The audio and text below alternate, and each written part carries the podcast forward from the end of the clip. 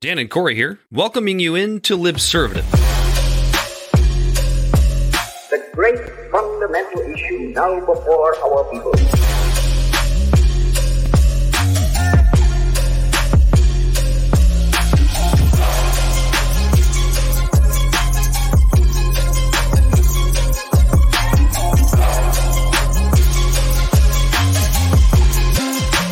we the people cannot turn back.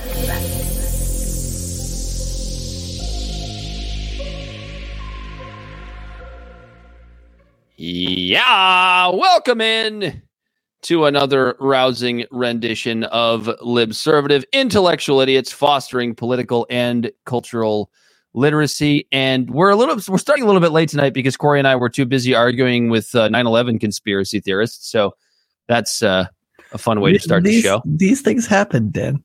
It was I don't understand. I get so upset with myself when these things happen. Because I went, why did I just waste 10 minutes of my life arguing with a guy about whether or not a aircraft actually hit the Twin Towers? Or if it was CGI. What? That was the thing I was going to mention to you. 2001 CGI. 2001 yes, CGI. Yes. Do you not remember 2001? Cutting Edge was Banjo-Kazooie.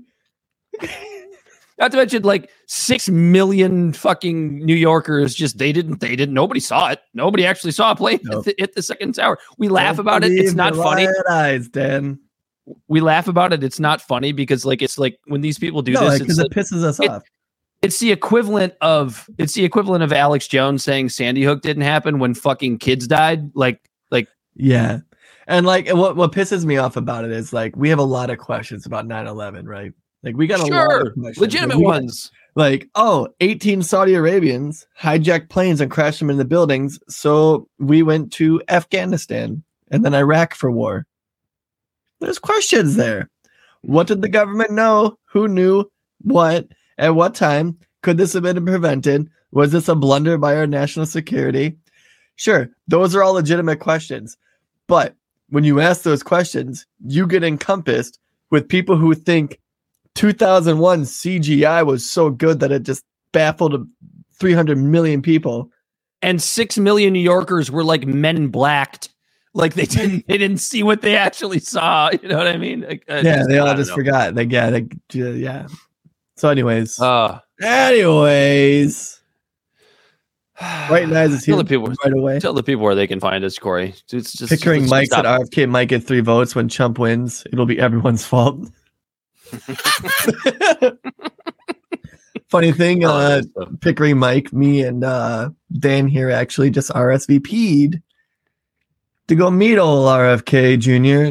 Tomorrow. He's coming here about 10 miles from the house to come do a meet and greet, and we figured we would meet him. It's in no way endorsing him, but if you've noticed, we kind of like politics a little bit. Why not? So. We have nothing better to do. Yeah, what else are you going to do on a Thursday? Lions aren't playing. Let's go meet this vaccine denier. Did he announce he's going independent yet? Yeah. Was that official? Has it been announced? I think that's official. I think that's actually happening. Hey, Bell, look it up if he officially announced.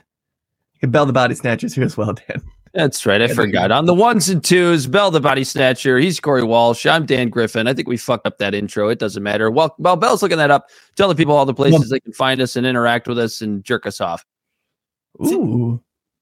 Libservative Podcast is found on all social media and podcast platforms. Our website is libservativeshow.com. We can be found at Libservative on Facebook, YouTube, and Twitch. Instagram and Twitter at LibservativePod. Our TikTok videos can be found at Libservative Podcast, and you can reach out directly at libservativepod@gmail.com. Subscribe today. That way, if you miss our live streams, you can get an update when this episode comes out on the podcast. I'm going to apologize ahead of time. I have like this rogue mustache hair that is like tickling the shit out of the inside of my nose. So I'm going to be sitting here rubbing my nose a little bit because I got a cool video to show you. It doesn't. I just wanted to be a dick. I don't know why. I just thought it would be funny. But this is your possible new commander in chief right here, Dan. So I figured I would share this with you. I can't wait. What can be and be unburdened by what has been. You know, what can I be know. Unburdened by what has been, what can be unburdened by what has been, what can be unburdened by what has been, what can be unburdened by what has been, what we can see, what we believe can be unburdened by what has been, what can be unburdened by what has been, what can be unburdened by what has been, what can be unburdened by what has been, who we can be unburdened by who we have been. She really is an automaton. Where we can be unburdened by where we have been and unburdened by where we are right now. What can be unburdened by what has been, what can be unburdened by what has been, what can be unburdened been, what could be unburdened by what has been, what can be unburdened by what has been. The programming got fucked up. She needed a rewiring. What has been, what can be unburdened by what has been, what can be unburdened by what has been, what can be. Can we stop this? By what has been. Like, unburdened by what has been, believing in what I'm enjoying watching this. How long is this? It's 3 minutes. Okay, that's enough. Please stop. Please stop. Like, she really is an automaton. Like, every time she raises her right hand and then she points with her left. Matt Walsh shared that, actually. No relation. And Matt Walsh, not Matt Welch. Matt Walsh. He goes, one of the people on her staff might have told her that was a profound statement, and she just ran with it and just kept doing it again and again and again. No, dude, she definitely had like some profound ayahuasca experience or something like that. She's deep like that. You know this. She's very deep. She's not fucking doing ayahuasca. She locked up 3,000 black people. Or no, it's probably a way bigger number than that for smoking marijuana. And then when asked if she smoked marijuana, she laughed about it. Just lit up a joint. Just trying to play devil's advocate. I can't even pretend to play devil's advocate with that woman. Like, she is such an anchor on the Biden administration. Think about how many people aren't going to vote for Biden because they're like, fuck, he literally is about to die. We're watching his mental decline on a day-to-day basis. That God only knows what his heart is doing. And when he dies, which could be any day, rest his soul if it happens, that is the next president. Is it really strange that like the future of the free world is relying on an 80-year-old man's heart? Like, whether or not it's going to make one more tick every second. In the 30 seconds that it beats every minute, or in the 30 times it beats every minute. Boom, boom. Boom, boom. Squeeze through. Just squeeze through one more blast of blood. Come on, please. I'm serious. For me. No, we actually have. I don't know where we got this, guys. Somebody sent this in to us. It must be a really great friend of the show, but we have actual audio of Biden's heart, which is amazing. My 67 Corvette. My. Nope, that's not it.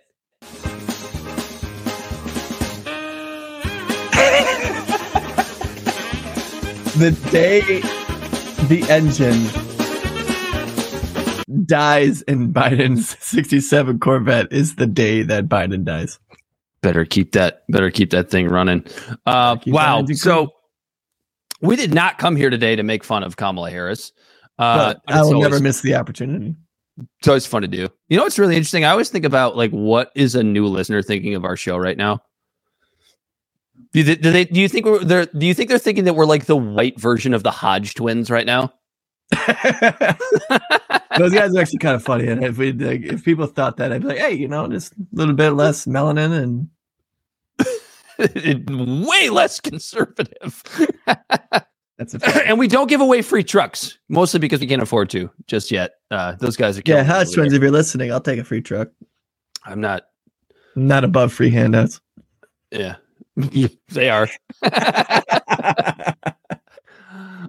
So what's the big news of the week, Corey Walsh? We have obviously McCarthy getting ousted just last night. We were actually preparing for an entirely different show, and we had to completely switch what we were doing because we certainly have to cover that. The Crypt Keeper died. The Crypt Keeper of Congress, Dianne Feinstein, is gone. Condolences to her family, but other than that, silence. The Biden administration is actually a little bit more worried about Ukrainian corruption than they had first let on, which is interesting. We've got RFK running as an independent. And by the way, Bell, did we figure this out? Is this official? Did he actually announce this officially yet? No, he was supposed to do Sunday. All right, so it's not official. What if he does it at our meet and greet? Well, that'd be cool. That would be kind of cool. Right? Yeah, it'd be pretty cool, brother. We got some other stuff to cover. Tupac's mastermind, or the murder, the Tupac's murderous mastermind. I could not get those words out. Was arrested late last week, and I kind of just like how the doctors couldn't get the bullets out. Easy. God damn it! It's been like 30 years. It's been almost 30 years. Did you guys know? You guys didn't even know this because I was texting you about this the other night. That October is Latino Heritage Month. Yeah, I didn't even know. Well, here's what's great about that is that nobody gives a shit. No, and nobody gives a shit. And I look at that and I go, okay. So the left isn't using Latino Heritage Month to virtue signal. The right isn't using Latino Heritage Month to talk about signal. how basically to talk about how the left is a bunch of dirty Marxists. It's what is it about Latino Heritage Month that is so much less important than I don't know, Black History Month or is it June that's Pride Month? June, right? June's Pride Month. Yeah. Why is it that Latino heritage isn't used to virtue signal in the same way as some of the others? Because there are a lot of Latinos in the United States. Do you want a serious answer? Sure. Give me the funny answer first and then give me the serious answer. What I was going to say is the only time I celebrate my Latino heritage is Cinco de Mayo. And that's it. But what I was gonna say is Corey, when are we gonna have White History Month? Well, I do. That's a joke, March everyone. 17th, Jesus, man. March 17th, Irish St. Patrick's Day. Everyone's Irish that day. That's true. And then the other thing I was gonna say, the serious answer of trying to actually have a social perspective on it to make me sound like, hey, this guy might actually have a couple wheels turning. Is the Latino culture itself is pretty split. There's a lot of people who are Latino who support the Republican Party and a lot of people who are Latino who support the Democratic Party, to where it's touchy waters to try to actually divide them up based on just some bullshit culture war. Do you think that a lot of it has to do with the one attempt that was made by the cultural left, the phony leftist, the synthetic left, to use Latinx, and then they completely disparage their entire language and heritage, and then every Latino is I'm not fucking doing that. You know why? Because our entire that's what's so interesting is I don't think you can do this. Even AOC dropped the Latinx shit. Yeah. Recently, when Bob Menendez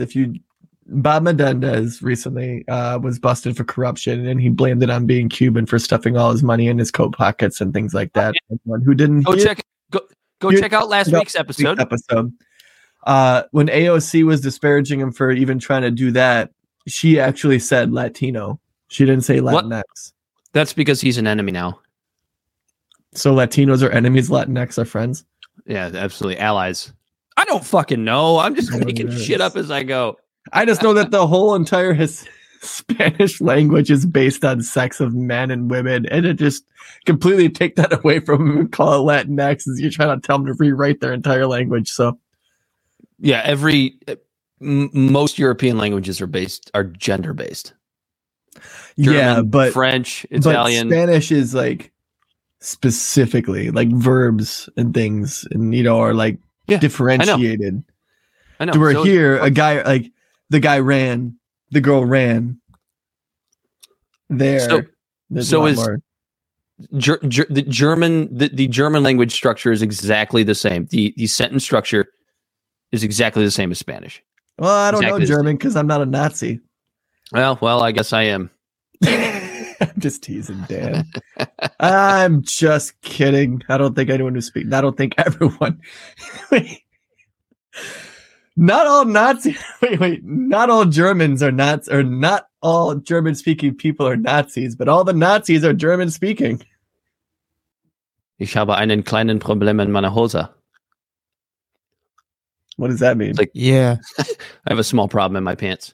I just always thought the German language sounded angry, like "Ich liebe dich." It sounds so angry. Ich liebe dich. It's dich? Dich. For anyone who doesn't know German, or anyone who isn't a Nazi, that means fucking, I love you. You fucking Untermensch. What does that mean? Subhuman. Oh, scheiße.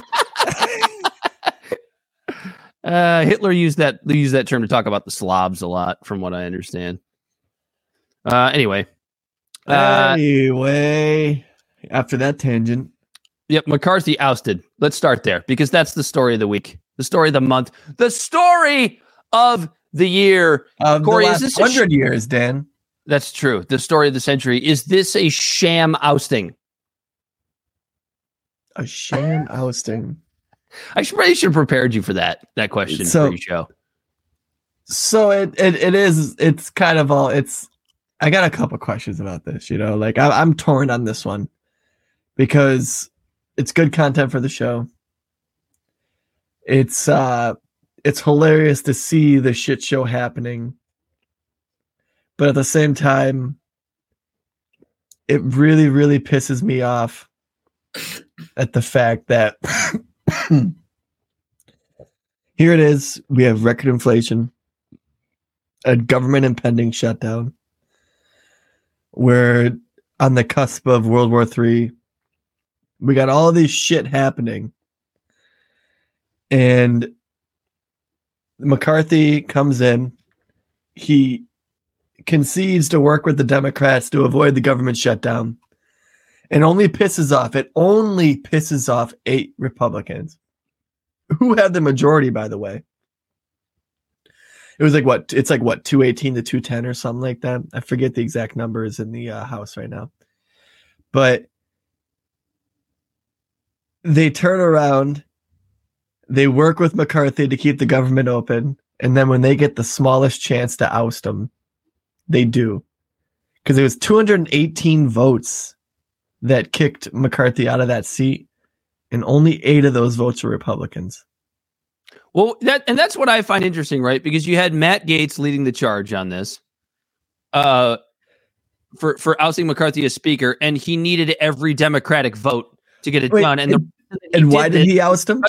Was because McCarthy was working with Democrats to get a fucking spending bill passed. So the government. And then what did Gaetz just do? Worked with every fucking Democrat in the House to get. Thank you. To get McCarthy out. Like, I'm so glad. Like, I have no issue with McCarthy being ousted as Speaker. We talked about this when he first got the job. It took 75 votes or whatever the hell it was for him to get the job. We knew he was going to be a weak leader the entire time. And he was exactly what was expected. And it's funny because I sound like a Freedom Caucus supporter when I say that, but it's like, this is the issue with the Republican Party right here. So I believe, and I think you both believe as well, that for the most part, both of the major parties are basically equally evil, right? They work for the same fucking people. They work for the same interests. They try to get legislation passed from their donor class, and then their donors offer them jobs once they leave the Senate. I mean, like, if you really pay attention, you understand that's exactly how the system works. However, the advantage that Democrats have is that they at least have their fucking shit in order. They're organized. They don't, for good or ill. And it's not that they don't have infighting, right? Because they certainly do. But you have the kind of the outsiders in the Democratic Party, the most outsiders being the quote unquote the squad, who at the end of the day they're just fake progressives. They sit there and they talk a big game, but at the end of the day, when Nancy Pelosi, or in this case now probably Hakeem Jeffries, wants something done, they step in line. The Freedom Caucus doesn't do that. Now, it's a matter of whether or not you think that's a good thing or a bad thing, because I think there are arguments both ways. The bad reason, or the reason that it could be considered bad that the Freedom Caucus doesn't ever step in line, is because it's like, all right, it's actually kind of cool that even though I completely disagree with everything the Freedom Caucus represents, or for the most part, at least they're willing to like sort of kind of in a quasi way be anti-establishment. So, like, that's good, I guess. And then the reason it's bad is that you have shit like this, where you have the House in complete disarray. They can't decide who they actually want the speaker to be, and you have an actual opportunity for a government shutdown if things don't get put right into place. Yeah, right now they just have some random pro tempore who's just kicking everyone out of their offices. Oh my God, is that fucking funny, dude? And you laugh to avoid from crying, Dan, because like, so I have two major thoughts. Like, these are the two thoughts that I've had jumbling around in my head since all this started. So, I'll set it up real quick. Nancy Pelosi was booting. It's funny because when you read the headlines, it's like, what do you like? Nancy Pelosi was kicked out of office. No, she wasn't kicked out of office. She was kicked out of her office at the Capitol building by Patrick McHenry. And I look at what is she doing? Just hanging out in the lobby, like the interim speaker. I have no idea how that works. I don't know who gets. Yeah, what's he called? Like the interim speaker pro tempore or something like that. Whatever it is, but like he's actually just being an asshole. Now, I don't completely hate it because I'm not a huge fan of Nancy Pelosi. I don't think either of you are either. There is a comedic factor to this, however. It just goes to show how fucking pathetic our leadership is. The whole House is. Especially the House. It's so funny. Like, the Senate just seems like so much more like serious than the House does. The House is just that's just all it is. The House is just too many cooks in the kitchen. The bar of getting a Senate seat, because there's less of them, is much higher than the House. But so I have two thoughts here that I have written down on the McCarthy ousting. The first one is how fast it happened. And it shows how fast and efficient our government can be when it wants to be. Oh, yeah. Yeah. But when it comes to anything, to better the lives of the American people, it's always an omnibus bill with a bunch of earmarks to make the bill unpassable because it pisses everyone off versus it being just single subject line bills that making a big bill that gets bogged down, designed to fail in the House, that nothing ever gets passed. But when they want to get their shit together, they do it awfully quick, don't they? You know why that is? Because a spending bill is something that has a lot to do with a huge amount of donors from various different sectors, and every single, whether you're talking about senators or reps, every single one of them wants to keep as many of them as happy as possible. Something like whether or not Kevin McCarthy is Speaker of the House. It's just easy. Like, so that goes to what I'm saying, that if every bill was that simple, things would get done a lot quicker. And then my other thought is, good job, guys. This is to the Democrats. You know, I remember McCarthy conceded to work with Democrats to make sure our government stays open, so our soldiers overseas get paid, so that the whatever that department is, not necessarily the Federal Reserve, but like the departments that look at inflation rates, unemployment rates, that use that data that help influence fiscal policy. When the government gets shut down, all those departments are virtually inactive, right? So Democrats, good job, guys. Do you now think any Republican is going to work with you to keep the government open? Like, it's suicide, apparently, and you're not going to back the person up. McCarthy worked with you, and then you turn around and hung him out to dry. Are they going to vote in any bill that makes Americans, the American life better now? Because you literally fucked him over. Like, well, this was dirty politics. That's what politics. But that's what politics is, right? Yeah, it's. Oh, we have a chance to make the Republicans look stupid, and Republicans would do the same thing, and they have. Oh, I'm not saying that they wouldn't. They would. Yeah, it's like any chance you have to make the other major party look bad, you are going to jump all over that. And this is why the two-party system is the worst goddamn thing ever. Don't forget, guys, our founding father Madison warned against this in Federalist Paper number 10. Don't forget. Yeah, but Corey, he was a slave owner, so like he's did canceled. Madison own slaves? I'm sure he did. I don't know. Madison did. But, real quick, Google if Madison owned slaves. Like either way, he's a founding father. Gotcha. He was around when slavery happened, but Bill's going to find out for us for sure whether or not James Madison. Just because he was around, you know, how many people were around when slavery happened. Well, that's what I mean. Like it's, you know, history started. Oh yeah. Whenever people decided to started. Of course he did. Bell goes, oh yeah. Of course he did. Of course he did. He owned a lot. It was weird. I don't mean to laugh at the idea of owning slaves. I like to laugh at Bell's response to that. It was worth a check. But Jesus Christ, like it's just like, so now we're pretty much guaranteed that the government's going to shut down because there's no way any after 45 days. Yeah, November. What is it? November 15th or something. Yeah, because the 45-day temp. What is it? The temp bill. Temp. Was it November 11th or November 15th? There's like one of those two, I believe. But yeah, I laugh at the incompetency, and I laugh at the absurdity, and I laugh at just the absurdity. I laugh at the absurdity, Dan. This shit is hilarious to me, but at the same time, it's like, fuck, this is still going to affect my daily life. This is what our taxpayer, right? These people is what my taxpayer dollars are going to. Yeah. Which kind of brings us to what we're looking at as far as McCarthy's replacement here. Because there's two names that have really come to the top as of today. We're recording this on October 4th. At about 8:00, the two names that have really popped up are actually two interesting names, not from the perspective of like, oh my God, they're going to do a great job as speaker, but like two interesting names is because they would kind of, I think, take the job in two separate directions. So you have Steve Scalise and you have Jim Jordan.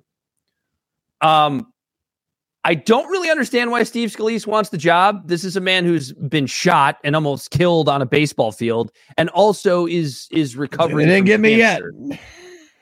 Yeah, and also is recovering from cancer. And it's interesting because like as a human being, and particularly a human being who's taken a job in Congress, I actually kind of like Steve Scalise. And maybe that's because he almost died once and now is fighting cancer, like he's actually a person. He's the RoboCop of the house. Yeah, I mean, I guess, you know, for a career politician, you know, and like I said, maybe it's because he's almost died. He seems to be the kind of person that is a person. It's that's tough to say. When you only know he's a person, Dan, because people die, and he almost did, and he's doing it right true. Now. I mean, he's a deeply committed conservative. He's a deeply committed conservative. He's for, you know, lowering taxes and repealing the Affordable Care Act. I mean, there are things about Steve Scalise that I like, and I haven't really seen him get too much involved in the culture war nonsense that so much of the Republican Party has gotten. And it's not just Republicans, Democrats do it too on the other side, but I'm sick of it. So, but the other option is Jim Jordan. And I'm going to get a lot of hate from progressives on this one. I don't hate Jim Jordan in the same way that so many other people do. I think he is absolutely appalling on cultural issues. I think he's got awful immigration. I think his stance on immigration is awful, but that's because he's I think he's the vice chair now of the Freedom Caucus. But when you talk about a guy like Jim Jordan, he's the only person that had put forth a spending bill that actually balanced the budget. Now, whether or not that would have actually come to fruition, I don't think we'll ever know.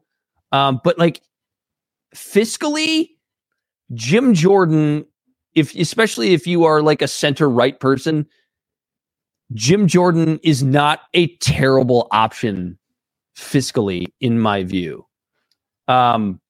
I don't think I would ever go to church with him. I don't think I would sit down and have a long cultural conversation with Jim Jordan. But emotions aside and Freedom Caucus aside, he's just like a lesser of all of a lot of the bad options.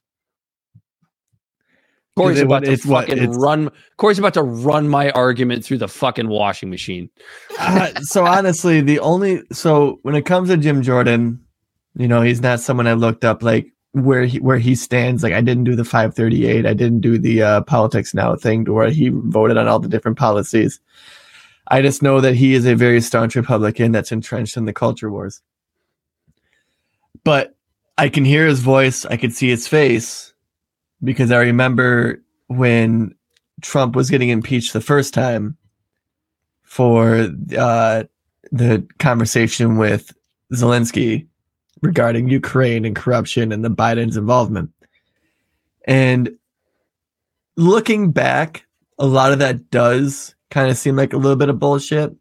And I just remember him being a pit bull in the hearings of him just trying to run people through the dirt and just over talking people and being an asshole in those. Yeah. And I think that's where he gained his prominence. Yeah. And knowing that him being the speaker, I feel like if Matt Gaetz tried to push on him, like he did McCarthy, him being a wrestler, he'd probably just beat the shit out of Matt Gaetz and call him a pedophile. Cause if you remember, yes, Matt Gaetz likes him young.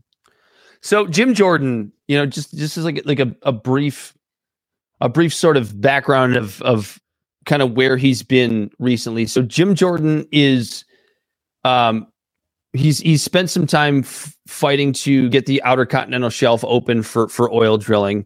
He's tried to prevent the EPA from regulating greenhouse gases. Now, as a progressive, when you hear that, you think that Jim Jordan is the kind of person who just loves pollution, but that's not what this is about, right? This is more about when you regulate it has a lot to do with like the carbon tax and the kinds of things that take away our liberty as human beings, where we have to pay for the things that we use. So like, so there are just, they want us to pay more money so we can fund these bullshit ousting of speakers and foreign wars. Yeah, he's continued to try and get the country's finances back on track, and like whether or not that'll pay off, I don't know. But like I was not completely against his some of his budget ideas, and I don't know what they all are. I haven't spent enough time. Ready Player J, Scalise. I took a literal bullet for this job. There's nothing more you jabronis can throw at me. Yeah, I mean, I genuinely like Steve Scalise as a person. I mean, not everyone does, though. At the end of the day, he's still a pro-war fucking neocon. Not everyone likes him, Dan. That's evidenced by being shot. Yeah. He survived. Player pimp took one shot. Now he walks with a limp. And somebody on Twitch with just random letters as their name. Trump is probably going to be speaker. EJ. That's ridiculous. I know that a lot of the Freedom Caucus would like this. I know that Marjorie Taylor Greene posted this earlier that Donald Trump is most likely going to be speaker. That's like when last time, didn't she say Donald Trump is announcing him as speaker when McCarthy was running, when people were trying to just name out names. Didn't she fucking do that? I think we she might have. Oh, yeah, that. She did. Yeah, when they were trying to figure out nominees. Yeah, I'm sure he's going to be nominated again. But the difference, so when we say that it wouldn't happen, we're not saying that he wouldn't be nominated, but he's probably not going to get the nomination. Oh, Clithy Foon said, hi, boys. Hello, Clithy, or Kilthy. He said Mickey Mouse should be the speaker. Disney would disapprove because of their the stringent copyright protectionism. Yeah, so it's not going to be Donald Trump. Remember when people were throwing out Justin Amash? So I like that idea a lot better. Justin Amash. I would take Justin Amash or Amash in a heartbeat. It's Minaj. Amash. He actually just came out with a little X or a tweet. I don't even know what they're called anymore about this. He said that in the short term, this is unprecedented waters and it is scary and it's like insane and it's crazy that this stuff is happening. But in the long term, setting the precedent to hold different people in office accountable will be good for the country. Yeah, so I don't know. I don't know what we're going to get. I would imagine, I think from a political perspective for the Republican Party, a guy like Steve Scalise probably makes the most sense. He's probably going to get, there's probably going to be some pushback within the. You can pick any good Republican that you want, Dan. It doesn't matter because not all the Republicans are going to vote for him and the Democrats sure as shit. Like that's what pisses me off. They were so quick to vote out McCarthy, but you know they're not going to vote for any of the other Republicans that they bring to the table. Well, that's what's interesting about Scalise. You might get some Democratic votes for Scalise. You might. You think so? I don't think it, because it doesn't have to be very many. I mean, you talk about a handful of Democrats. Jim Jordan's not going to get any from Democrats. There's no chance now that's going to happen. But yeah, if Scalise could just get a couple of votes, I don't know why he wants the job. Steve, just stop. I don't know why you want to do this. Well, he needs the medical care. He needs the insurance to cover him for his radiation therapy. And that's half a joke, half like seriousness. You know what I mean? Like EJ seems pretty sure that he's 90% sure that EJ is 90% sure. And you know what, EJ? We will be the first to eat crow and absolutely admit that on our show and then call you out and say you were right. We're not a type of show that is going to be like try to explain things away and say, you know, like all of our opinions and our stances in this show can be changed tomorrow. What I'm going to tell you exactly. My opinions change as the facts change, sir. What pray you? But I'm going to tell you exactly why it's not going to happen. Because Kevin McCarthy was a milquetoast Republican. And he absolutely milquetoast Republican, and he barely got the sort of center right, not necessarily never Trumper portion of the Republican Party, but like the people that were kind of, well, I guess I'll support Trump if he's the president, but if he's not, go away. It's not going to happen. Anyway. Yeah, there's too many names that to vote against him to where no one would be held accountable in the Trump culture. You know what I mean? Corey, not only did we lose a speaker, we lost an icon, the crypt keeper of Congress, Dianne Feinstein, passing away at the age of 141. As Babylon Bee said, don't worry, it's not going to affect her 2024 run. It's not. She did announce from the grave that she is running for another term in Congress. So we had to bring this up. I don't have a lot to say because here's Dianne Feinstein, right? I am very, obviously condolences to her family and everybody that cared about her. All that stuff. She was still a human being. I get all that. However, she was a warmonger. She supported the Iraq War. She supports the Ukraine war. She is an absolute establishment cuck, or was, so rest in peace. She was against the Green New Deal, though. The Green New Deal? No, she wasn't. Yes, she was. No, she was. No, she was. Yes, she was. She was not. She was. No. She was against it. Hold on. Let me preface this. She was against it. She was against it as it was written, but she was absolutely for something like a Green New Deal. Like, that's fair. Yes. So because there's that whole video when a bunch of 16-year-olds stormed her office. Yeah. And we're saying all this shit, and she's like, this is just garbage, this isn't good. And they're like, well, we voted for you. And then she asked how old they were, and they said 16. And 16? She goes, well, then you didn't vote for me. That might have been her actual best moment. And then she died. Well, she died. That was back from 2018. Yeah, she was dead then. Come on, they're just Weekend at Burning her around for the past 3 years. Somebody God! Up her ass. They had their hand. Yeah, she just. God, if you haven't all your listeners, if you haven't seen Weekend at Bernie's, watch it because it is a great movie. Mm-hmm. It's the story of Dianne Feinstein. So the person that's going to replace Dianne Feinstein as the senator from California, is LaFonza Butler, and she was the president of EMILY's List, a national PAC that supports pro-choice Democratic women in politics. Governor Gavin Newsom announced her appointment on October 2nd, 2023, after Feinstein passed away on September 29th, 2023. Butler will be the first black lesbian to openly serve in the Senate and the second black woman to represent California in the Senate after Vice President Kamala Harris. Which I don't give a fuck about. I don't give a fuck about any of that. Neither do I. I hate how we're sliding into this scenario in our country to where the color of your skin is a sort of not a rite of passage, but qualifier. It's a qualifier. Yeah. Butler's political positions are generally progressive and aligned with the Democratic Party. She has been a vocal advocate for women's rights, workers' rights, racial justice, and LGBTQ plus rights throughout her career. She has also been involved in various campaigns and initiatives to promote healthcare, education, immigration reform, and environmental protection. Sweet. Yes. So here's the first thing that comes to my head. When I hear that, I'm not even talking about, I don't know anything about this woman. Let's just assume she's going to be she's going to represent the people of California. I know she lives in Maryland, but somehow she's becoming a California Democratic representative. Whatever. Let's just assume she's going to represent the Californian people swimmingly.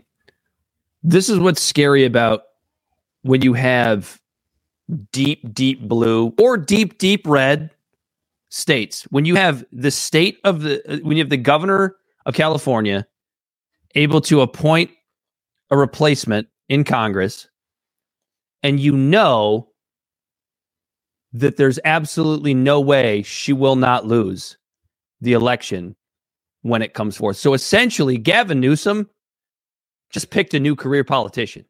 Yeah. That's what just happened. That's why you and I, Corey, often talk about living in this purplish type state, or you hear a lot of people talking about living in the Austin, Texas area now because it's a blue city in a red state. That's where you find the best discussion and the best politics is in places like that. Because you have to have the discussion. Michigan, where it's purple. But you have to have the discussion. You actually have to campaign. You actually have to tell your constituents how you're going to help them. But this is just a situation where fucking King Newsom gets to just appoint somebody, whoever he wants, just gets to appoint him. He knows that she will never lose an election. And honestly, we do a lot of hyperbolic scenarios and hyperbolic talk on our show, but I don't think this is hyperbolic at all, as evidenced by the fact that Dianne Feinstein kept fucking winning. It's Feinstein, Corey. I don't care. She's dead. She's a Stein, not too a Steen. Soon? There's a difference. No. Everyone's oh, let the dead, respect the dead. No, fuck that shit. And fucking everything up. The boomers, that whole age group, even though I think 90 years old. I don't even think she's a boomer. I think she's too old to be a boomer. I think she'd be the greatest generation, But you have all these people who came in, and granted, all of Europe was decimated because of World War II, but America was in such a prime position to set ourselves up to have a great country for centuries, and they fucking squandered it. And if she isn't a part of the boomers and she is the greatest generation, then she sat idly by and let that happen. So I have no remorse. Can't let go of power. R.I.P. 90 fucking years old, getting shuffled around in a wheelchair. Doesn't even remember that her kids had the head power of her estate. Doesn't know what she's fucking voting on. That's a representative. True? How do people just let that slide? It's, you know, I'm going to answer my own question. I'm pulling a damn. How do people let that slide? Because they let the bullshit party over people shenanigans just rot their brains. And it's like, well, you know, she's not going to lose. So why not? And you know what? And it's just as much the Republicans' fault because they didn't prop up a decent candidate to oppose him. Well, even if they did, it wouldn't have mattered. It was just that California is so captured. It's so captured by blueness. Like in the same way that Alabama is captured by redness but the difference is Kentucky. The difference is California has such a massive population and there's so many electoral votes, which is why California matters so much, which is why you want to walk down a wormhole. Which is why Democrats don't need to give a shit. They don't need to give a shit about the working class anymore. They don't have to battle for anything because they have California. They have New York. They have these massive collections of electoral votes for the presidency. And I can already hear it. I can already hear our red listeners going, that's why we got to get rid of the electoral college. No, that would be the blue listeners. Yeah. Oh, I'm sorry. Yes. Yeah. Yes. That's the blue listeners. Did I say red? Yeah, listeners? You did. I meant blue. You sure did, Dan.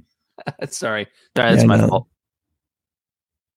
Electoral college is important. It doesn't take much nuanced thought to understand how important the EC actually is. Yeah. I don't know. R.I.P. I'm sad. Rest in pieces. Jesus. I'm just kidding. I'm just being mean. My wife walked in right before we recorded and handed me a Moscow Mule, and I'm feeling a little bombastic, Dan.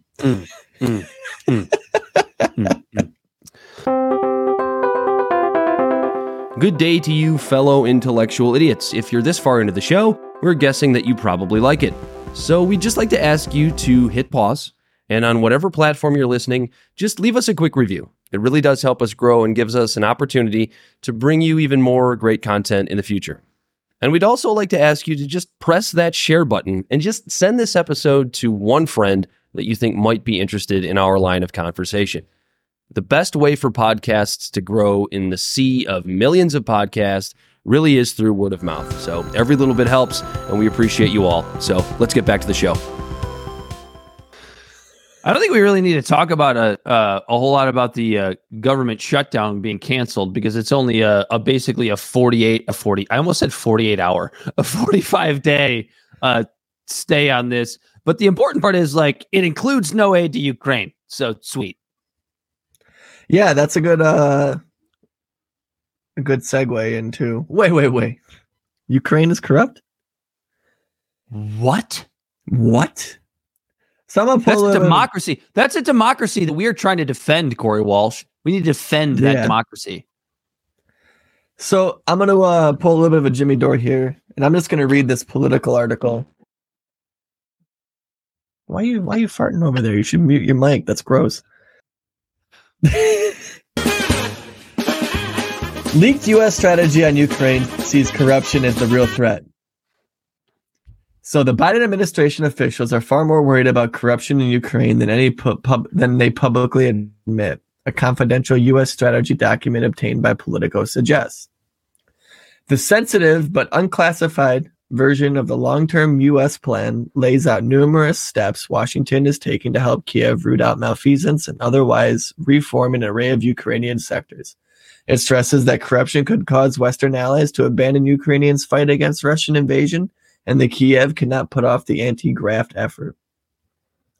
Perceptions of high-level corruption, the confidential version of the document warns, could undermine the Ukrainian public's and foreign leaders' confidence in the wartime government.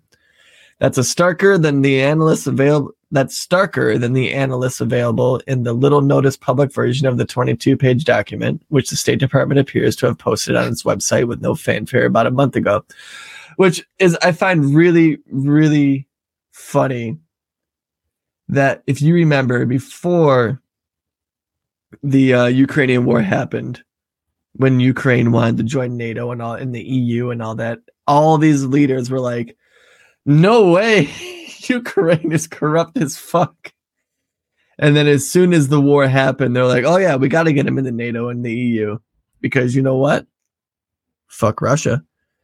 Oh, did Dan leave? Dan left me. The confidential version of the integrated country strategy is about 3 times as long as contains many more details about U.S. objectives in Ukraine, from privatizing its banks to helping more schools teach English to encouraging its military to adopt NATO protocols.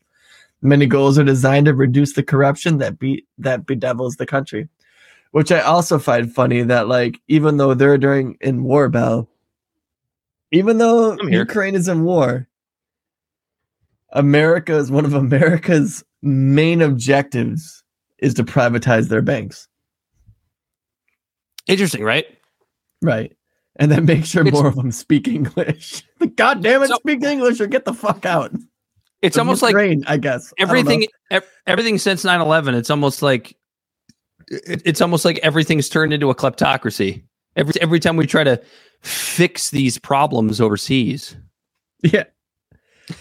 The quiet release of the strategy and the fact that the toughest language was left in the confidential version underscores the messaging challenge facing the Biden team.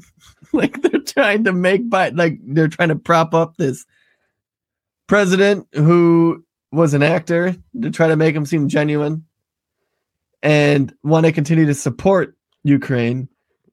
But behind the scenes, they're going, Jesus, these guys are more corrupt than fucking 1970s Teamsters. It's weird. It's almost like every time you overthrow a government, or participate in arranging a coup to overthrow a government. It wasn't really us. It was an inside job, right? That's what we always say. Yeah. It's almost like every time you do that, the puppet government that goes in their place is more corrupt than the one you fucking replaced.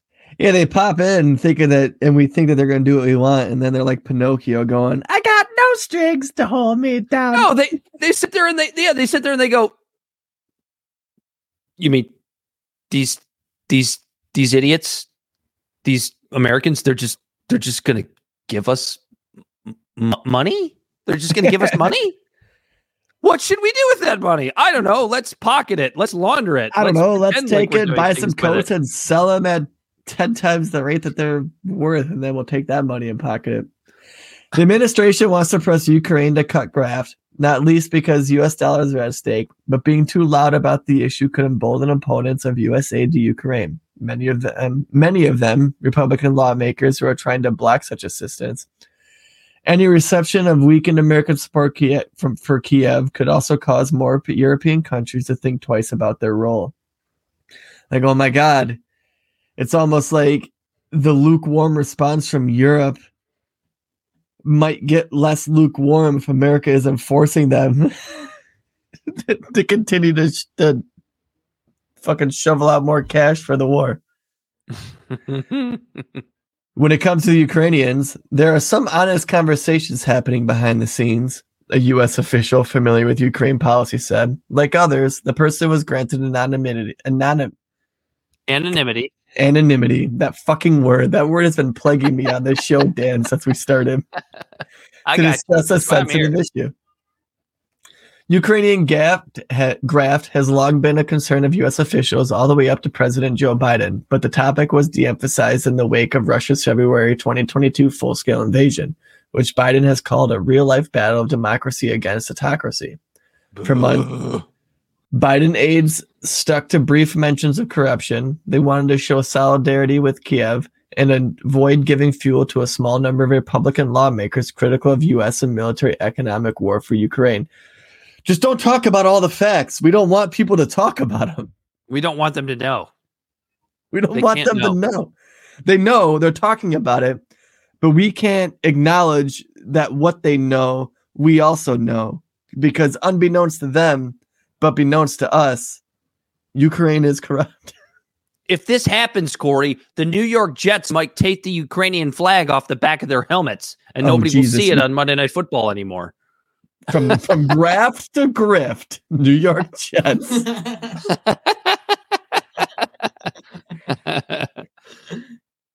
For months, Biden aides stuck to brief mentions of corruption. They wanted to show solidarity with Kiev and avoid giving fuel to a small number of Republican lawmakers critical of U.S. military and economic aid for Ukraine.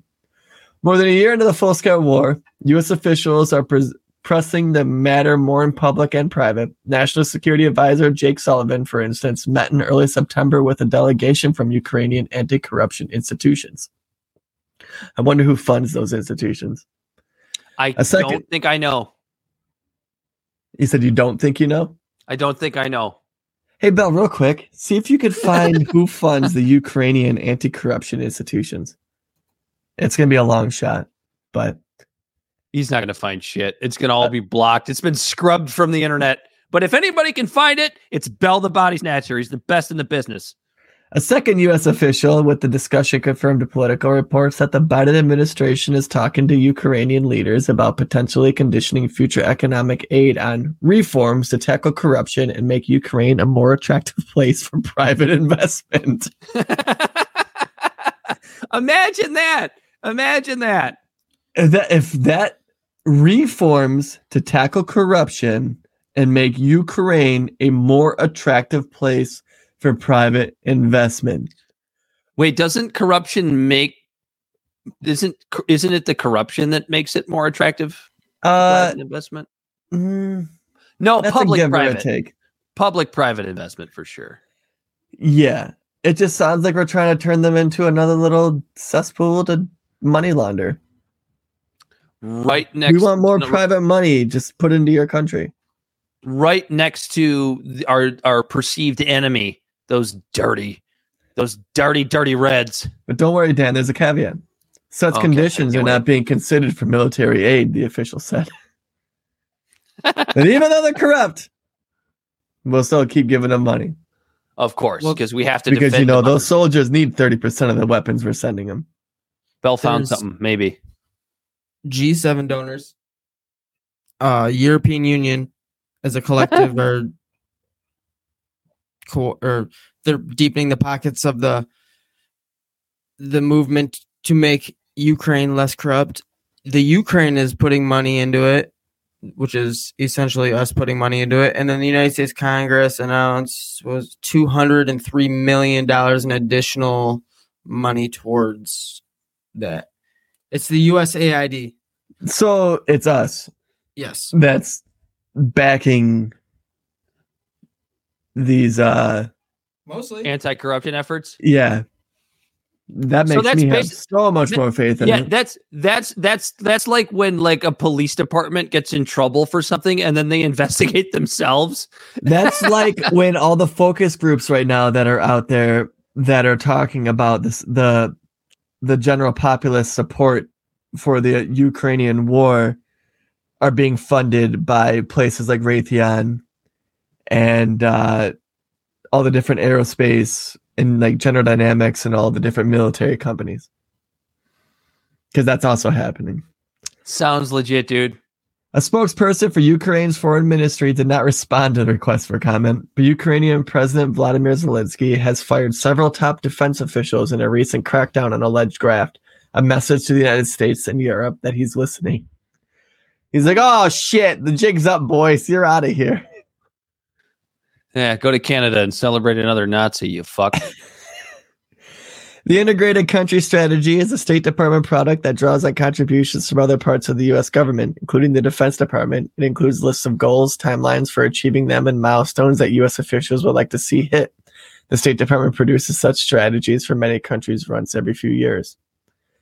A State Department official, speaking on behalf of the department, would not say if Washington had shared the longer version of the strategy with the Ukrainian government or whether a classified version exists.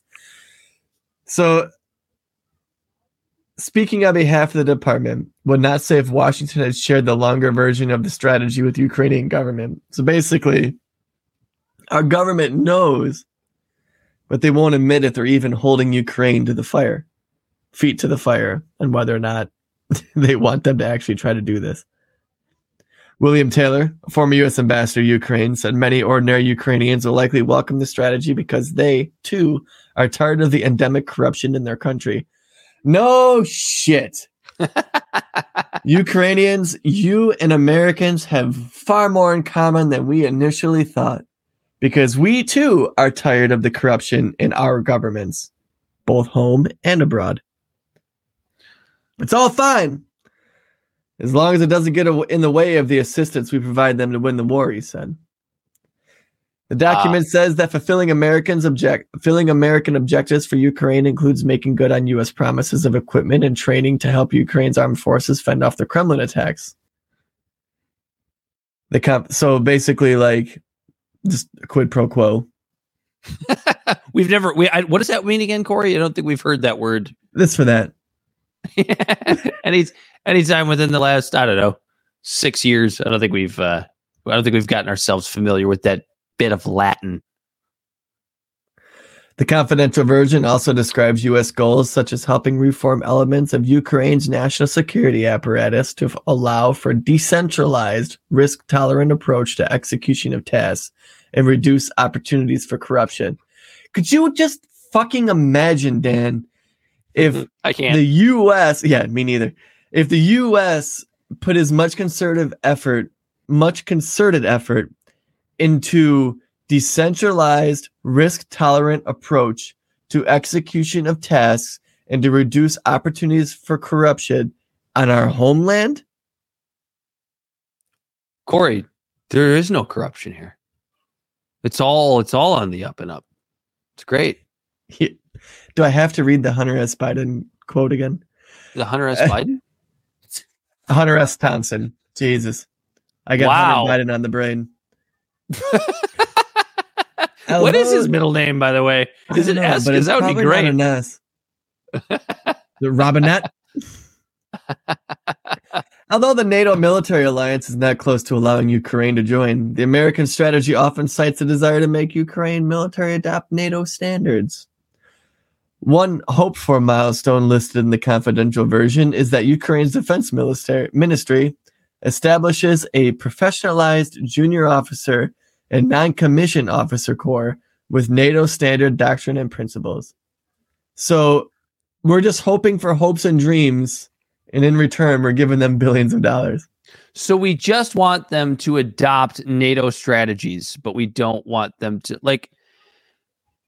And then you sit there and you go, Putin is this horrible, piece of shit that thinks that we're trying to get Ukraine into NATO when we're not. Yeah. We're not literally trying to get Ukraine into NATO. No, they just want them to be NATO-like. NATO-like. NATO-adjacent. NATO-like. Putin. It's not the same thing. Just adjacent. Okay. Even the format and content of Ukraine's defense documents should reflect NATO terminology, a confidential section of the strategy says. So what this ultimately sounds like to me with all the unofficial NATO stuff. Unofficial NATO. Right, that's all they're trying to I think for, a little bit deeper than that. Reflect NATO terminology, privatizing banks, English-speaking schools. They're just trying to westernize Ukraine. One target includes creating a national-level resistance plan that could allude to ordinary Ukrainians fighting back if Russia gains more territory. And now it doesn't say whether that's 2014 territory, 2012 territory, so again, let's put this territory. Let's put this into context. 1989 territory. Go ahead. I'm sorry. So let's put this into context for the people that are going to come to us and call us Putin apologists again. Okay, let's just put this in context for a second. Imagine we won't even use the Russians as an example. Let's use the Chinese. They go to Mexico and they go, we want you to just like adopt like Chinese military strategy. Like we're not allies. We're not allies. Just we want you to adopt this military strategy. Oh, and by the way, we're going to put we're going to put Chinese schools here. We're going to make we want to make sure that all Mexican students learn Mandarin. But no, we're not United States. We're not encroaching on your part of the world. We're just trying. We want to socialize their banks as the Chinese might do, right? As opposed to what we're doing in Ukraine, where we're trying to privatize them. Dan, it sounds like you're explaining plausible deniability. Yeah, it's like. But Putin has absolutely no reason to be fearful of any of this. It's no big deal. It's no big deal. Yeah, don't worry, Putin. They're not going to join NATO. We just want them to just be NATO without. We're Putin apologists, NATO. Though. We're Putin apologists. The U.S. also wants to see Ukraine produce its own military equipment by establishing a domestic defense industry capable of supporting core needs, as well as an environment that boosts defense information technology startups, according to one of the confidential sections. U.S. officials appear especially concerned about the role of an elite few in Ukraine's economy. Oh, sounds like home. Could you imagine? Just fucking imagine if we put our own fucking country in as much scrutiny as we're claiming to do behind closed doors in Ukraine. Well, there's the distraction. Oh, my God. De-oligarchization, particularly of the energy and mining sectors, is a core tenet to building back a better Ukraine, the public part of the strategy declares. And one indicator of success, the confidential version states, is that the Ukrainian government embraces meaningful reforms to centralizing control of the energy sector. Because we blew up pipelines. We gave them no option, Dan. It's laughable. It's so bad. Like, if you don't even have to be paying that close of attention to realize what's happening here. The United States appears eager to help Ukrainian institutions build their oversight capacities. The goals listed include everything from helping local governments assess corruption risks to reforms in human resource offices. Nothing about getting rid of Nazis, though. Yeah, that comes later. That comes afterwards. Yeah, just give them some freedom. They'll realize their Nazism is a farce. Just give them a little more democracy, and somehow that'll make it better. As one example, the strategy says the U.S. is helping the accounting chamber of Ukraine enhance its auditing and related work in part so it can track direct budget support from the United States. Our own fucking government can't even audit itself correctly. What is it, $6.4 trillion like every year that the Pentagon empties its pockets and goes, oh, we don't have the receipts? The strategy describes ways in which the United States is helping Ukraine's health sector, cyber defenses, and organizations that battle disinformation. So that is something we're on board with here. Corey, that's important. It calls for supporting Ukrainian anti-monopoly efforts and initiatives to spur increased tax revenue for the country's coffers. The confidential portion calls for Ukraine's financial systems to increase lending to encourage business expansion. Because it's our dollars that are going to you anyways, you got nothing to lose. And a reduction in the state's role in the banking sector. Privatize them banks. You see how well it works here. One envisioned milestone for that section is that Alpha Bank is transparently returned to private ownership. That's the thing, Corey, is that like the privatization of banks isn't the problem. It's the Fed backing it up that's the problem. You lost? Maybe. Did I lose? Did I lose you? I just had a million thoughts. That's going to be one I needed to. No. Okay. So if what you meant by privatized banks was if it's going to be the same as it is here, where banks have their profits privatized, but their losses socialized. That's the problem with our banking system. Yes. They get profits. We pay for the losses. That's the problem. Too big to fail, Dan. Exactly. That appears to be a reference to an institution now known as Centsbank, which was previously Russian-owned but nationalized by Ukraine. Interesting. The U.S. strategy appears intended on ensuring that Ukraine not only retains its orientation towards the West, but it develops special ties with America. You're not a part of NATO, but we want you to develop special ties with America. NATO adjacent, Corey. It's okay. Yeah. NATO light. Putin didn't say anything about NATO adjacent. He just said they can't join NATO. Those are two different things. So ex post facto, we're actually giving him what he wants. No big deal. I'm sure that's what they're telling diplomats from Russia. Nothing to see here. One way Washington believes that will happen is through the English language. Because never mind, they're already fighting over whether or not they speak Ukrainian or Russian. Let's throw English into the mix. The strategy indicates the United States is offering technical and other aid to Ukraine's education ministry to improve the teaching of English, and that it believes offering English lessons can help reintegrate Ukrainians freed from Russian occupation.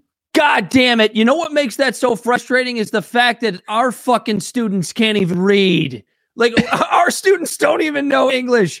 We have 7th graders that are at a fucking 4th grade reading level, but we got all the resources to go to Ukraine and teach them English to stick it to those dirty Reds. We can't speak English speaking kids hear English.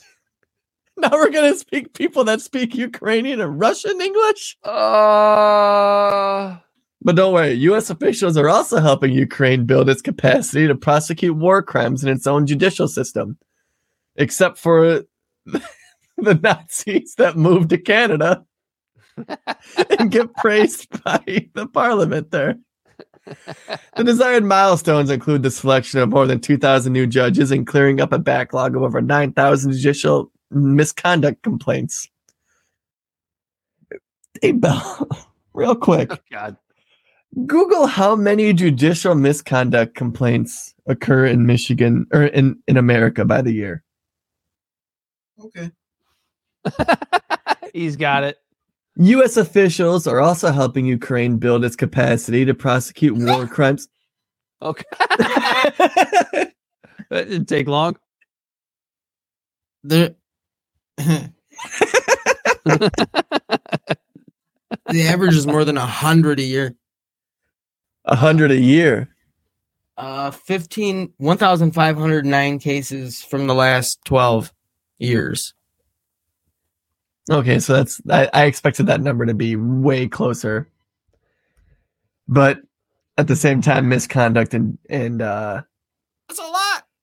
Judicial misconduct, like judicial misconduct here, is way more lenient than what we're trying to push in Ukraine. It sounds like Clarence Thomas, Shocker, Alito, and those are only cases where somebody resigned, retired, or was publicly disciplined following the accusations of misconduct. Oh, so those are only cases that came to fruition. These aren't just complaints. These are things that came to fruition.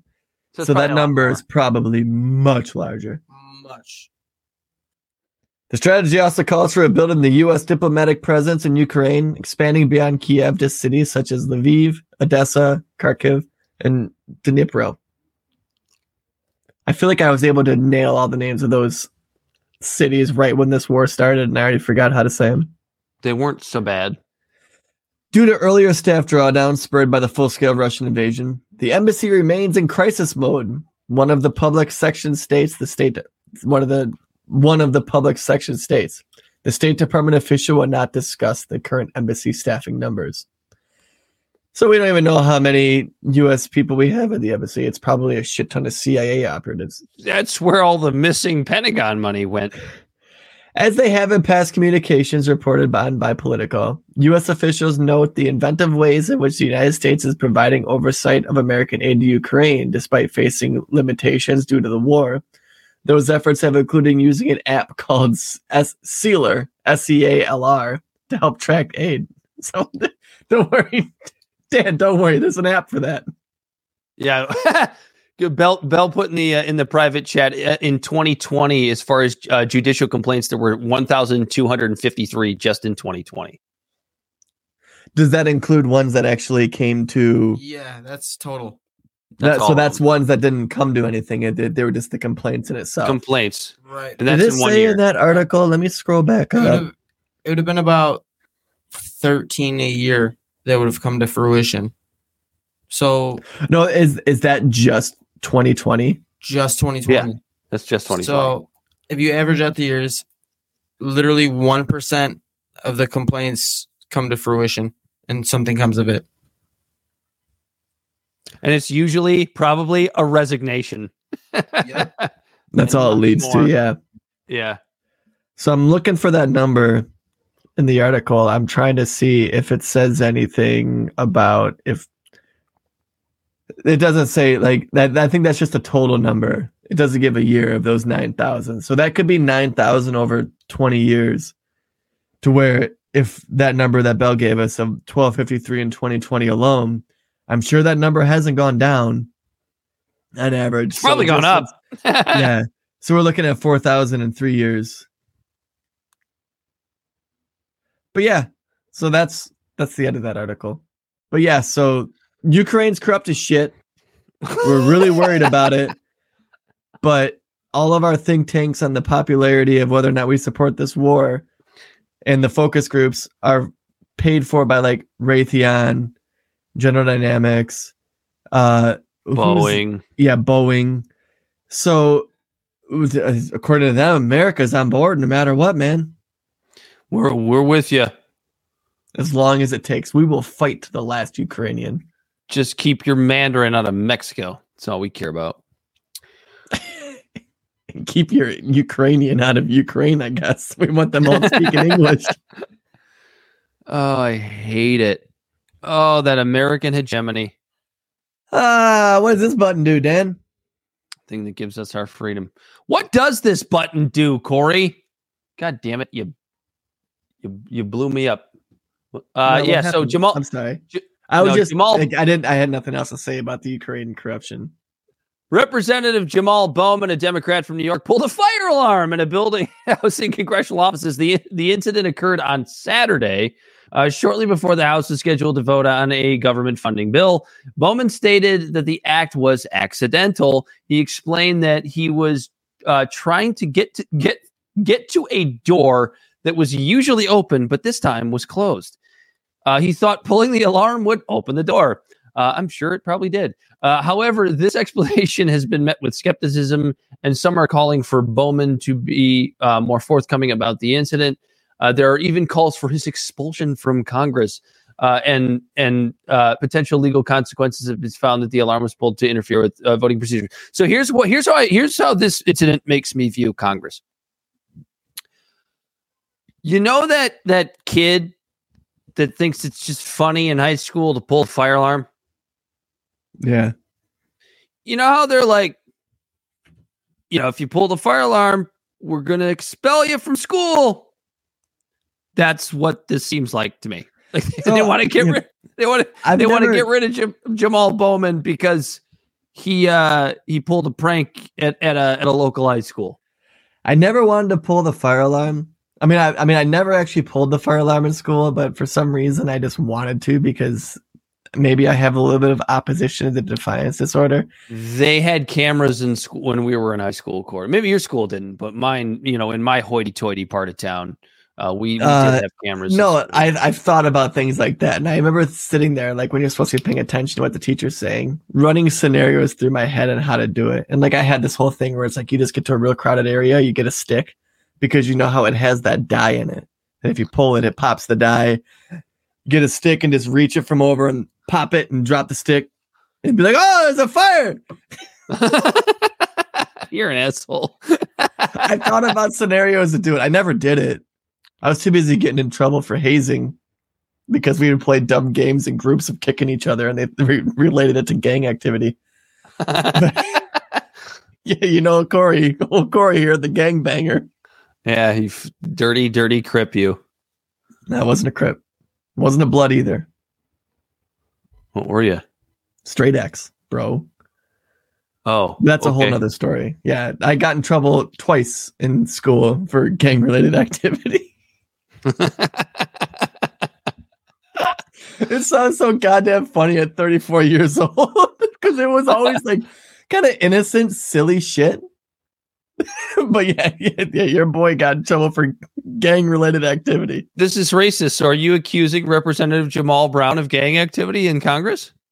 No, you are. I said I was in a gang. I'm not assuming Jamal Brown was in a gang because he's black. You're just, extrapolating your high school experience to Jamal Brown. Yeah, good for him. I wish I could pull a fire alarm and get away with it. Thought about it all the time in high school and junior high. So here's the thing, Corey. So he says he was like in a rush and he really wanted to get to vote on the basically the bill that was going to keep the government from shutting down for the next 45 days. And he couldn't get through this door. And he thought if he just pulled the fire alarm, the door would open without thinking that the alarm would go off. So there's two possible scenarios. Either he was doing what Republicans are accusing him of doing, which is trying to delay the vote, which doesn't really fucking make sense considering the president is a Democrat and you want to make him look as good as possible. But then again, you want to make Republicans look bad. This is politics in the United States, 2023. I get it. But the other possible scenario is that he's just a fucking idiot. And either way, like probably not a person you want representing any sort of best case scenario. He's a fucking moron. Worst case scenario, he was pulling some chicanery. Yeah. And also, he's got me now revisiting on how to get away with pulling fire alarms, because the next time a line is too long at either Cedar Point or at the grocery store, I'm going to figure out how to pull that fucking fire alarm, dude. Don't do it, Corey. You won't know it's me. Don't do it. You'll never get elected to Congress. I won't tell any of you. I'm going to be like, did you hear about that crazy bastard that pulled the fire alarm in the grocery store? The next time I hear about a false fire alarm here locally, I'm going to be like, it was Corey. Corey, you're just going to be like, Corey, you crazy son of a bitch. Next time I hear Kimberly Gill on Fox 2, not Fox News, Fox 2. There's a recent string of fire alarms being Kimberly pulled. Gill's on Channel 4, isn't she? I think Kimberly Gill's on Channel 4. The footage is going to be me at the self-checkout, calmly checking my things out as everyone else is scrambling around and running out of the building. I'm just like, what, guys? I'm just... I wonder if that stuff shuts down when the fire alarm goes off. I don't know. I'm not going to Google it. What happens if you pull a fire alarm at a Kroger? Hey, Belle, Google if the self-checkout closes if you pull the fire alarm. Yes, he is. That's how Jamal Bowman's gonna do his next grocery shop. He's gonna pull the fire alarm. This line's too damn long. What if he's just been doing that? Like this is the first time he got caught. That's not that much. Do you have any more to say about that? He's either pulling some shit. Yeah, he's either no pun intended. No pun intended, or he's an idiot. I like to think he's an idiot because what is it? Kathy Warren, who says don't chalk anything up to nefariousness that can be easily explained away with incompetence. Yeah, you stole it. Hey, just a fucking idiot. You stole it from me. Congratulations, that's one of our reps. Those are the best and the brightest we have in government. What does this button do? That's the best part. He's a former high school principal. Yeah. Like Sagar on Breaking Points brought that up. He goes, dude, this guy was a principal of the school. You know how many bullshit mandates he had to go through with fire drill protocols?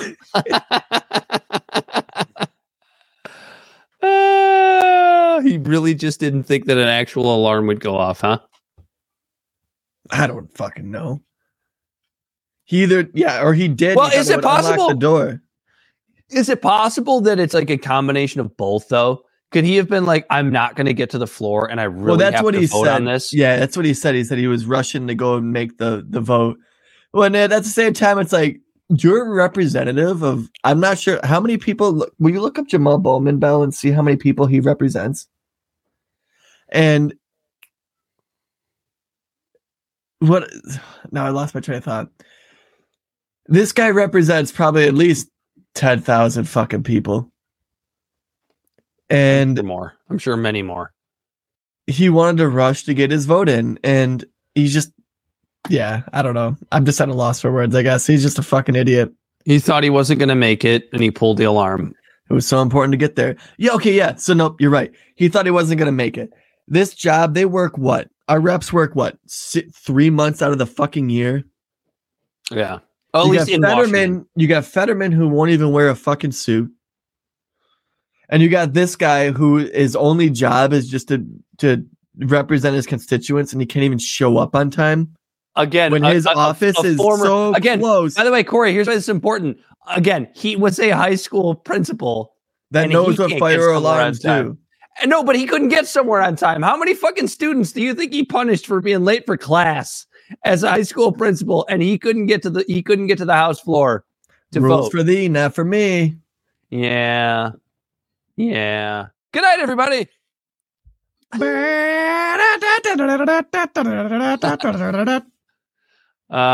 Yeah, and then RFK is running as an independent. Yeah, that's we're probably gonna go see him tomorrow.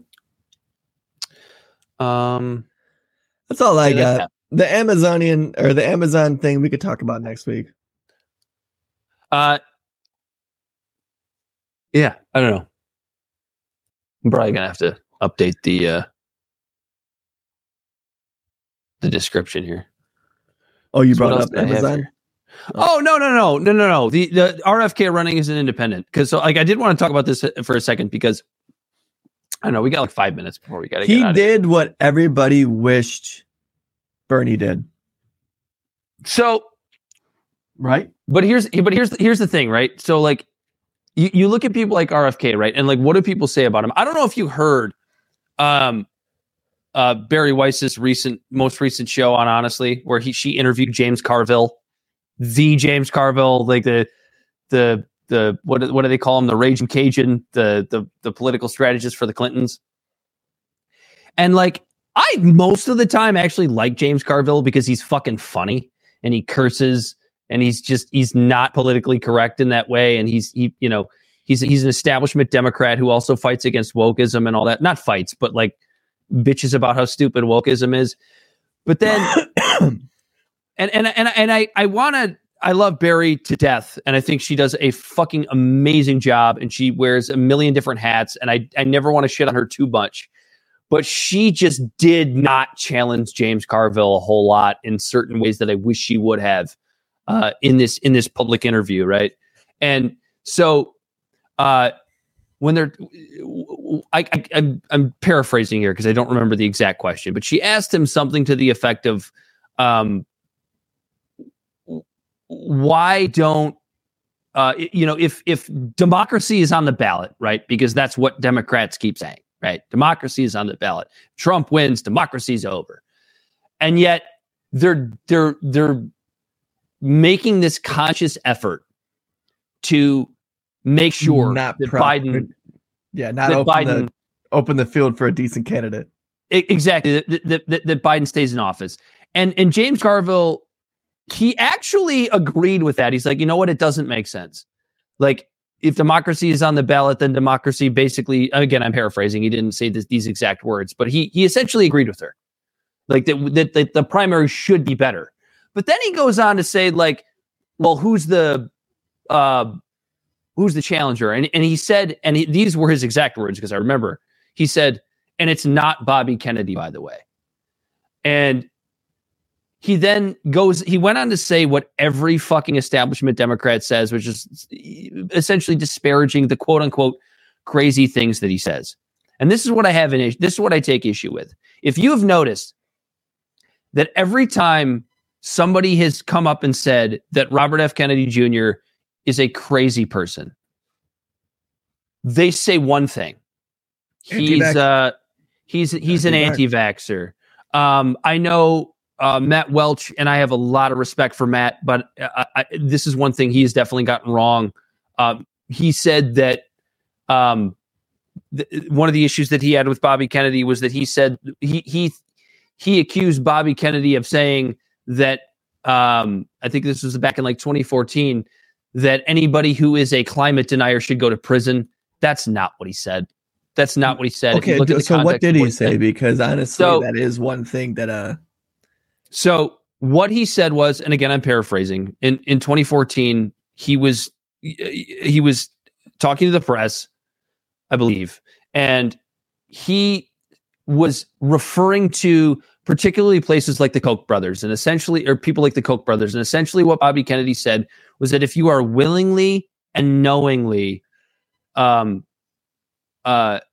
engaging in activities that hurt the environment, even if whether it's climate change or whatever, if you are willingly and knowingly doing these things turning a profit off of it, you should be prosecuted. I don't think that's a crazy thing to say. He's talking about corporations and people in power and people who correct. Yes. Basically, it was referring to the Koch brothers. If you're willingly and knowingly harming the environment, you should be prosecuted. Which, at the end of the day, that is probably something I still wouldn't necessarily agree with, because I just hate the idea of just locking people up, whether I agree with your opinions or not. Willingly and knowingly. Like, I guess, what does willingly and knowingly mean? Are we talking like ExxonMobil, who? We're doing pseudoscience to show and stifling their own investigations into how fossil fuels do affect climate change? Are we talking about Philip Morris, when they would get doctors in their pockets to say that smoking is healthy? Yeah, that kind of stuff.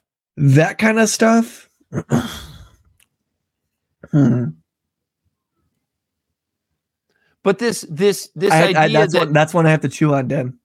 This idea that Bobby Kennedy was saying that climate change deniers should go to prison, that isn't what he said. That just isn't what he said. It was a shitty paraphrase.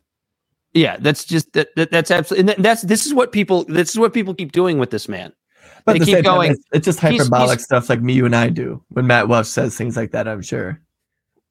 Right, and I think we do it well, and I agree. Like me, dude. Matt Welch. I don't mean to disparage. WELCH, not Matt Welch. I don't mean to disparage Matt in any way, shape, or form. I think he's brilliant. I think all the people at Reason in the Fifth Column are great, but it doesn't mean that I can't take umbrage with the things that they say every once in a while. And that was one that Matt brought up that I was not a big fan of. But this is what people always do. And now I'm going back to James Carville and Barry Weiss. That's what they always do. They go, he says all these crazy things, right? They never point out what it actually is. They just go, "Oh, he says crazy things." Yeah, exactly. And then Bobby comes out and goes, "All right, well, let's talk about it." Nobody wants to fucking talk to him about it. Say it in the Bobby voice. Tell me where I got it wrong. He does. and tomorrow when we meet him, I want you to go, "Bobby, I love you so much that I think I got your voice down." Can we record that? I wouldn't do that to him.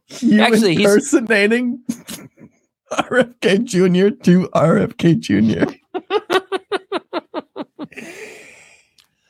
I don't know what that would do to our show. I don't know what that would do to you.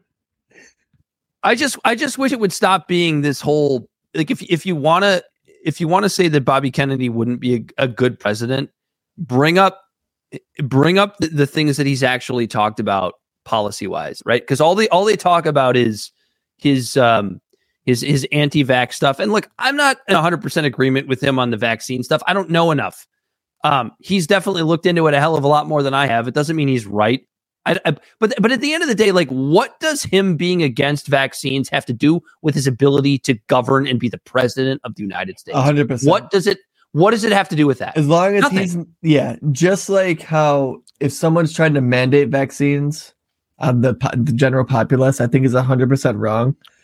I think somebody actively trying to stifle research, development, and innovation into the vaccine field would be wrong. But I don't. Which he's not doing, and he's never done. He isn't doing, and he's never. Well, he's never been in a position of power.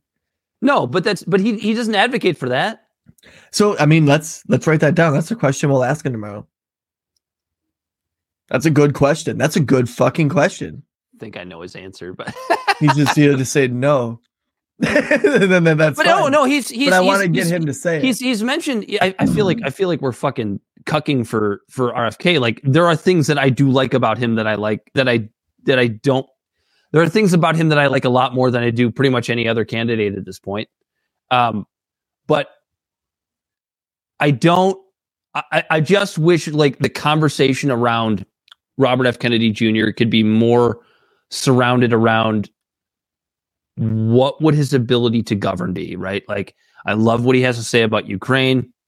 I love what he has to say about big tech. I love what he has to say about immigration. Like, these are all things that are actual things that a president can really grasp onto.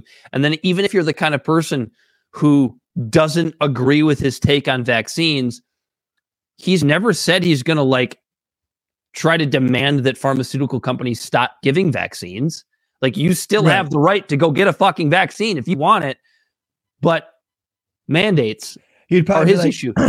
I just think that all the information should be put on the table. I if you noticed, I gave up halfway through trying to actually do his voice, but he'd probably say he thinks that, like, all the information should be out about vaccines, and that we shouldn't be stifling the negative effects. That even if the negative effects of something is like 0.0001%, that's still a wealth of knowledge and very important information that people need when they make decisions on whether or not they're going to give themselves or their children vaccines.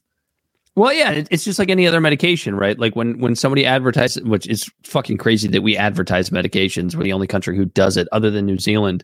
And New Zealand even has a bunch of way more serious restrictions than we have when it comes to advertising medications on TV.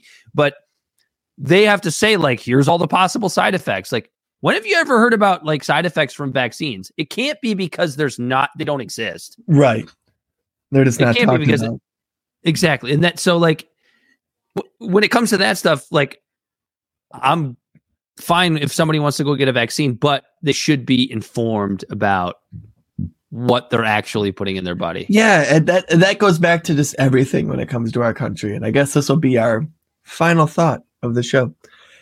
Whether it's the vaccine thing and whether or not people should know about, like, the negative effects, no matter how minute they are, when it comes to free speech, when it comes to information, banning books, banning CDs, when the government itself is trying to stifle any of those things, you're dumbing down the population by not giving them alternative information to learn how to think, not what to think.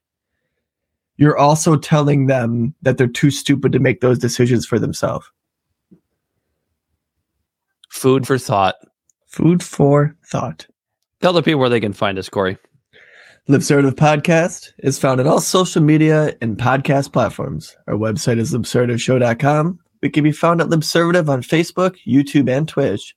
Instagram and Twitter at LibservativePod. Our TikTok videos can be found at Libservative Podcast, and you can reach out directly at libservativepod@gmail.com. Subscribe today. Subscribe today. And if you can, give us, like, a good rating if you like the show. It helps boost the algorithms, gets more people to catch our show and see it. And it helps the show reach more people, because I feel like conversations like we have on here that are just dive deep into nuance and just making light of issues that are serious, but still talking about them is conversation that's deeply missed in the country. So don't oversell it, Corey.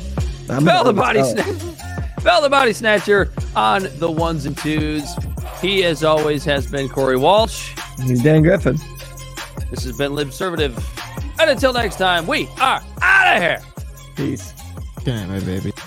We, the people, cannot turn back.